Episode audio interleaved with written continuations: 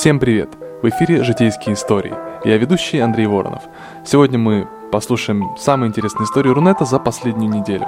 Что ж, не будем терять времени, немножко подеградируем. Поехали! Первая история называется «ЗОЖ». Это полный «П». Решил вести здоровый образ жизни. Буду ездить на работу через Сокольники на велике. На турнике подтягиваться в парке, отжиматься, брусья там всякие. День первый. Доехал до красиво оборудованной площадки – Подтянуться смог один раз, отжаться пять, на брусьях три. Зожевцы на площадке скалились на меня в открытую. Ну да, толстоватый, не спортивен. День второй. Нашел маленькую площадку на дальней тропке. Турник, брусья, скамеечка. И народу ноль, не буду смущаться. Подтянулся, отжался, брусья. О прогрессе говорить рано. День третий. Доехал до площадочки своей неприметной, а там девушка на скамеечке сидит. Типа бегунья отдыхает. Полненькая, но симпатичная. Я ее застеснялся, позориться с одним подтягиванием даже перед одним человеком неохота. Стал типа разминку делать. Минут 10 разминался, не уходит. Мотягнулся про себя, поднимаю велосипед дальше ехать, а она мне «А вы не стесняйтесь, я вас в понедельник видела, как вы стеснялись, то ничего не выходит. Я просто и сюда-то с трудом добежала. Дальше сил нет. А ковылять там, где эти гребаные зожевцы скачут, я стесняюсь. И я пошел на свое одно подтягивание. Комментарий к истории. Ржут и скалятся только дебилы самовлюбленные. Человека стоит уважать за попытки. Чем он не спортивнее, тем ему тяжелее, а значит и упорства в нем больше. Не обращайте внимания и делайте то, что делаете. В ответ. Согласен, но просто это очень сильно давит на мотивацию, когда ее и так не очень много. В ответ. Мне в первый год замужества даже при муже заниматься было стыдно. Он мастер спорта по горным лыжам, а я своими 70 килограммами жирка тут пыхчу в уголочке. И это муж, который принял меня такой, какая я есть. А перед чужими людьми вообще страх-страх. Бросить все и заныкаться. Мы переходим к следующей истории. Комментарий Антонио Бандераса об интервью в прожектор Пэрис Хилтон – было это 285 дней назад. А, Антонио Бандерас рассказывает. У меня там было очень странное интервью. А что случилось? Одна из наиболее нелепых ситуаций в жизни, правда? Да. Интервью было с четырьмя парнями. Они говорили по-русски. Мы сидели за столом. Имелось в виду, что это будет очень смешно. Я вообще не понимал, о чем они говорят. И у меня был в ухе переводчик – Женщина, которая должна была говорить по-английски и переводить мне вопросы, но она говорила только «подождите, подождите» и смеялась. Смеялась над их шутками. Комментарий к этой новости. Всегда, когда смотрю эти юмористические передачи, типа интервью с иностранцами, чувствую себя неуютно. Понятно, что он даже с переводчиком половину просто не понимает, а ему нужно улыбаться и посмеиваться, типа шутку понял. Ага, бывает такое, но Хью Джекман и Микки Рурк – доставили в прожекторе. А помнишь, когда Сигал приходил к ним? Они пошутили, все начали смеяться, а камера показывает лицо Сигала крупным планом, на котором была полная сосредоточенность, пытавшийся услышать перевод девушки.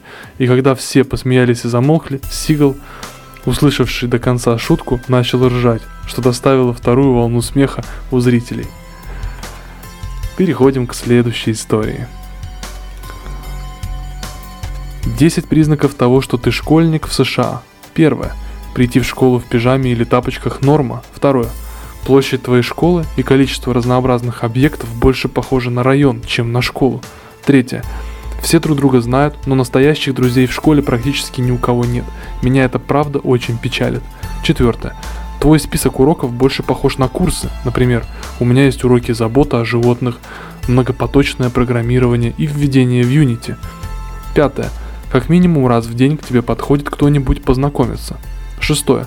Ты можешь встать посреди урока и начать танцевать. Можешь уйти в библиотеку, сидеть в интернете. Можешь пойти в магазин. Но в туалет только с росписью учителя. Седьмое. Подъебы и постоянные шутки на сексуальные темы от учителя – норма. Восьмое. В твоем классе 200-300 человек, но видел ты лишь 50-60. Девятое. У тебя кровь из носа – о боже, быстрее в школьную больницу его. Делаем МРТ. Доктор Хаус, вы где? Десятое. Вся школа ходит и просит научить материться по-русски. Топовые комментарии. 11. Просят погладить твоего медведя. 12. Просят отсыпать немного Торио 232 из твоего реактора. 13. Твоя балалайка знавала и лучшие дни. 14. Твоя водка превратилась в колу или в доктор Пеппер, но не в вино. Перейдем к следующей истории. Магия музыки. Мне нравится, как музыка может переносить тебя в разные места. Например, сейчас в этом кафе играет Джиган, и мы уже едем в другое кафе. Комментарии. А я вот еду в соседнее село на дискотеку со своей фанатекой. Ты, наверное, хотел сказать «еду-еду». И так далее. Следующая история, как я на телелохотроне работал. Здесь история с картинками. Учился я тогда на третьем курсе универа и работал по ночам. Должность моя называлась оператор граф станции, ассистент выпускающего редактора. Это означало, что я отвечал за всю компьютерную графику на экране. Все эти дебильные задания, суммы денег, телефоны, суперигру и прочее, прочее. Происходило все следующим образом. За два часа до эфира я должен был быть уже в студии. Начиналась подготовка к эфиру. Готовили задания, либо реальные на доске, либо с помощью компьютерной графики. Обычно этим занимался выпускающий редактор. Я просто тупо забивал необходимые слова в прогу. За ночь обычно было по два эфира. Один двухчасовой и под утро одночасовой. В два часа по Москве стартует эфир. И пошло-поехало. Ведущая щебечет, редактор в ухо ей подсказывает на что, как и когда обратить внимание, и если необходимо сменить тему. У редактора также есть программулина, которая показывает статистику по звонкам в минуту. Я никогда бы не подумал, что, разговор... что названивает столько людей. В пике выходило до 500 звонков в минуту. В среднем минута разговора стоила звонившему 60 рублей, но система была рассчитана таким образом, что автоответчик говорил зрителю, что мол сейчас очень много звонков, вы поставлены в очередь, оставайтесь на линии и мы вас выведем в эфир. И так до тех пор, пока у звонившего не кончались деньги. Наверняка интересен вопрос, кто же эти дебилы, которых таки пускают в эфир, и они называют неправильный вариант ответа, хотя он очевиден. В общем, это были я и еще пара ребят со студии.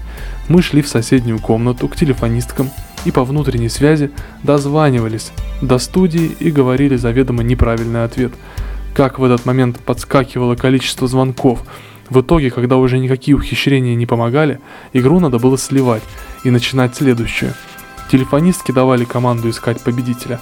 Она нажимала кнопочку в своей софтине, и высвечивались рандомные 10 номеров, позвонивших за этот эфир людей.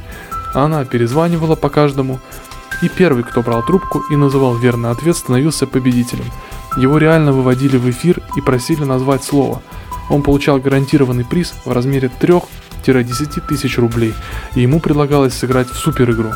Супер игра обычно заключалась в том, что нужно было отгадать 3 из 16 возможных клеток, в которых были спрятаны звезды, сундуки, прочая херота. Тут в дело снова вступал я. Я заранее видел, какие клетки были выигрышными и мог менять их. В мою задачу входило сделать так, чтобы человек их не угадал. Иногда, в среднем раз в год-два, приходила установка, что играем по-честному до победы, и суперприз также реально отдавали. Стартовала новая игра с новым заданием и все повторялось по кругу до конца эфира. В среднем за двухчасовой эфир компания поднимала около трех лямов рублей, а то и больше. Параллельно еще шли эфиры с гадалками, которые в прямом эфире предсказывали судьбу доверчивым беднягам. Про них вообще отдельная песня. Комментарии. Ну и мразь же ты, отвратительно. Как так можно с людьми поступать?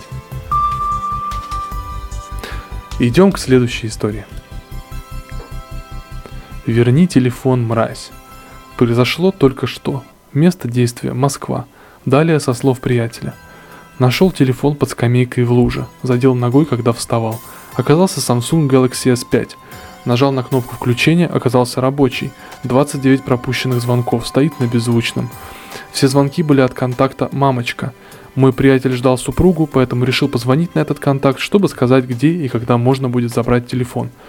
Хотел сказать свой домашний адрес. Диалог. Здравствуйте, я ваш телефон нашел. Можете его вечером забрать. Сейчас не могу находиться на месте. Кому ты врешь? Дочь только что сказала, что телефон украли. Мы уже в полицию позвонили. Сейчас же привези телефон на котельнике. Станция метро. Женщина, я занят. Вечером буду дома. Пусть кто-нибудь приедет и заберет телефон. Ничего мне от вас не надо, я его в луже под скамейкой нашел. Ах ты мразь, вор, пидорас, гондон. У школьниц телефоны воруешь и думаешь, что все сойдет с рук, да тебя в ментуре закопают. Знаете, я передумал, я ваш телефон продам. Приятель бросает трубку, выключает телефон, вытаскивает сим-карту. Отдал за символическую сумму у ближайшего метро. Мораль. Долбоебы, сэр. Комментарии. Рилли девочка сказала, что украли, хотя сама проебала, дабы не получить люлей от мамки. Это не меняет того, что мама конченая. Да, неадекватов полно. Этим летом на массовом народном гулянии девушка заметила телефон. Мы позвонили по последнему номеру и подождали, когда за ним придут. Пришла за ним компания, состоявшая из пьяной тетки и таких же двух мужиков, которые приняли обратно телефон и даже не поблагодарили. А один из мужиков молча стоял и ловил глазами ракурс, пытаясь выглядеть брутально и засверлить нас взглядом. После моего замечания, что ведут себя некрасиво, они все-таки сказали спасибо и ушли. Но по их виду было понятно, что они уверены, что телефон мы у них каким-то образом украли. Просто в таких случаях надо не маме звонить, а подруге или парню девушки. Они хотя бы со своей молодой стороны посмотреть могут. Перед ними не надо оправдываться за проеб, не они же на него деньги тратили. Даже если подруга этот телефон зажмотит и себе оставит, тебе все равно будет спокойно. Карму подправишь, сразу дела в гору пойдут. Люди будут улыбаться тебе, девушку найдешь, поженитесь, детей заведете. Милота, первая кошка с ребенком играет, пеленки, ночь не спать. И так каждый день потом ругань, крики, слезы. Она подумает, что ты изменяешь, снова ссоры. Родители смотрят косо, разруха, бред. Бред, развод, кошка тебе, ребенок ей. Посуду увидеться нельзя. Все плохо, короче, ну нахуй. Забери себе этот телефон и не парься. Не парься. И идем к следующей истории. Нежадный. В 2009 году усыновили ребенка из дома малютки. Ему было 3,5 года. Так как там не дают много сладкого, то ребенок не знал многие вкусняшки. И вот мы в супермаркете, и я говорю сыну, вот тебе корзинка, бери что хочешь. Можешь положить все-все-все, куплю что скажешь. И он выбрал из всего магазина пачку чая, пачку сушек и яйцо киндер. Сказал, что этого ему хватит. До сих пор попросит деньги на карманные расходы, купит и несет все домой. Говорю, ешь сам, бесполезно. Говорит, не могу, надо поделиться. Комментарий. Тоже было бы очень интересно почитать об усыновлении из первых рук. Первые впечатления, реакцию ребенка и так далее. Пишите пост, если будет желание и время. А ему отвечают, мы установили два года назад, парню было два месяца. О реакции сложно говорить, нормальный чувак растет. Сначала страшненько, потом привыкаешь, втягиваешься. Соски, подгузники стоят тупить в магазине у полки с питанием. Вещей хватает на три недели, ну и все такое. Для себя решили, подрастет, будет спрашивать, откуда я появился. Скрывать не будем, это честно.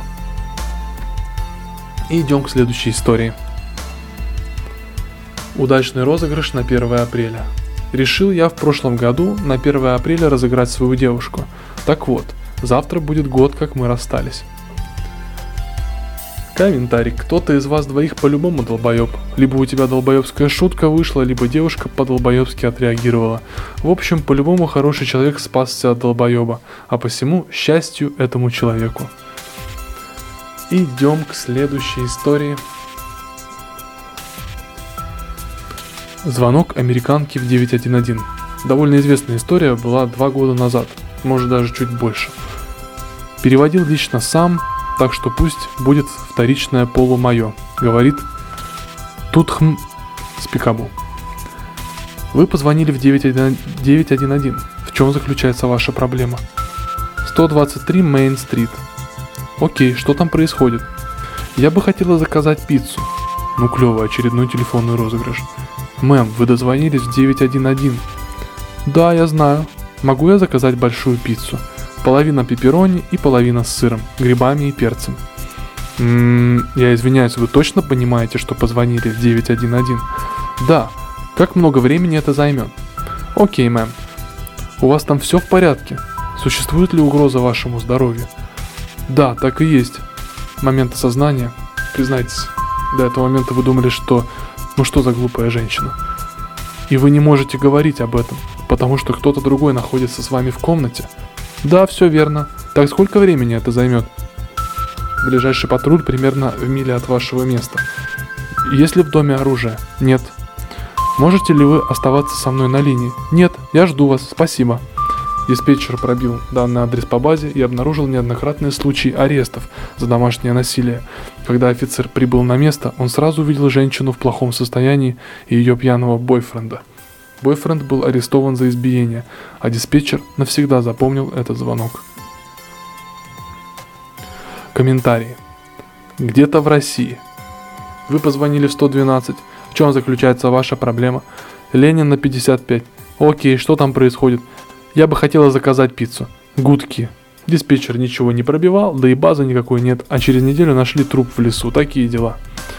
Такие дела. Не такие.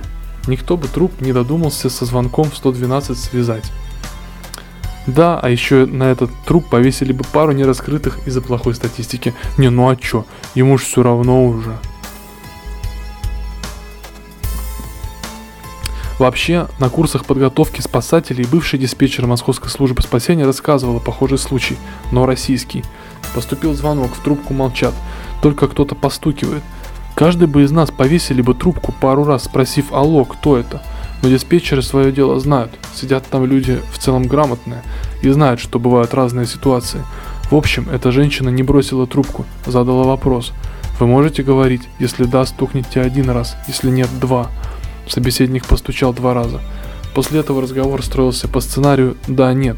В итоге удалось выяснить, что человек с ранением шеи находился в кювете у дороги недалеко от Москвы. Подробности опускаю. Я точно не скажу, где именно и что с ним произошло. Какой-то криминал, в общем. Благодаря опыту диспетчера человека спасли. Ситуация фантастическая. Но и такое бывает, если правильно относиться к своей работе. Каждый звонок в службу экстренной помощи должен рассматриваться как важный.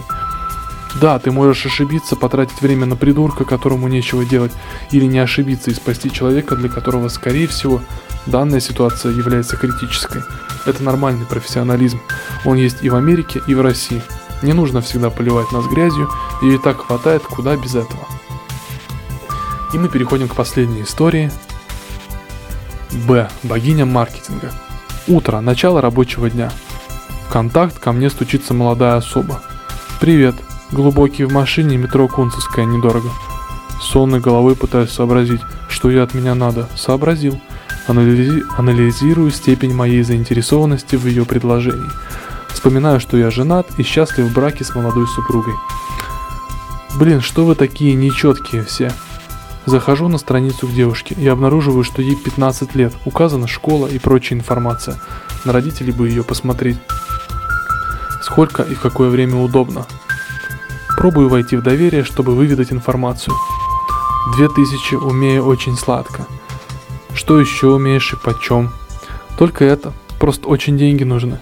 Тебе лет-то сколько? Фотографии твои? Мои, 15, но выгляжу на 18. А ты в курсе, что меня за такое могут посадить? Ага, так мы же в резинке. В 15 уже можно. Ну так что, могу после 8. Фейспалм. Это будет легче, чем я предполагал. Оно мне, разумеется, не надо. Но кавказская кровь заставила немного поторговаться. Слишком дорого берешь. За 2000 легко снять более опытную девушку, к тому же с апартаментами и прочими услугами. Если хочешь, могу за полторы все еще много. Там делов-то на 15 минут зашла-вышла. А бедные консультанты в магазинах за эти деньги по 10 часов горбатятся. Блин, ладно, ты симпатичный. Тебе сделаю за тысячу. Oh, stop it, you. Ладно, давай так. 500. И я буду приезжать каждый день. Оптовый клиент. А ты прям каждый день можешь? Блин, уговорил, когда приедешь, Кунцевская. 8. Слушай, а на что тебе деньги так сильно понадобились? Что то на них честь свою обменять решилась? Очень хочу iPhone, хотя бы 5s. У папы просить неудобно, он мало зарабатывает. У подруг у всех в школе айфоны. Боже, это так мило, я сейчас расплачусь. Интересное совпадение, у меня тут пятый iPhone завалялся. Состояние идеальное. Сам хожу с 6+. Я бы тебе его отдал, но его нужно заслужить чем-то большим. Интересно?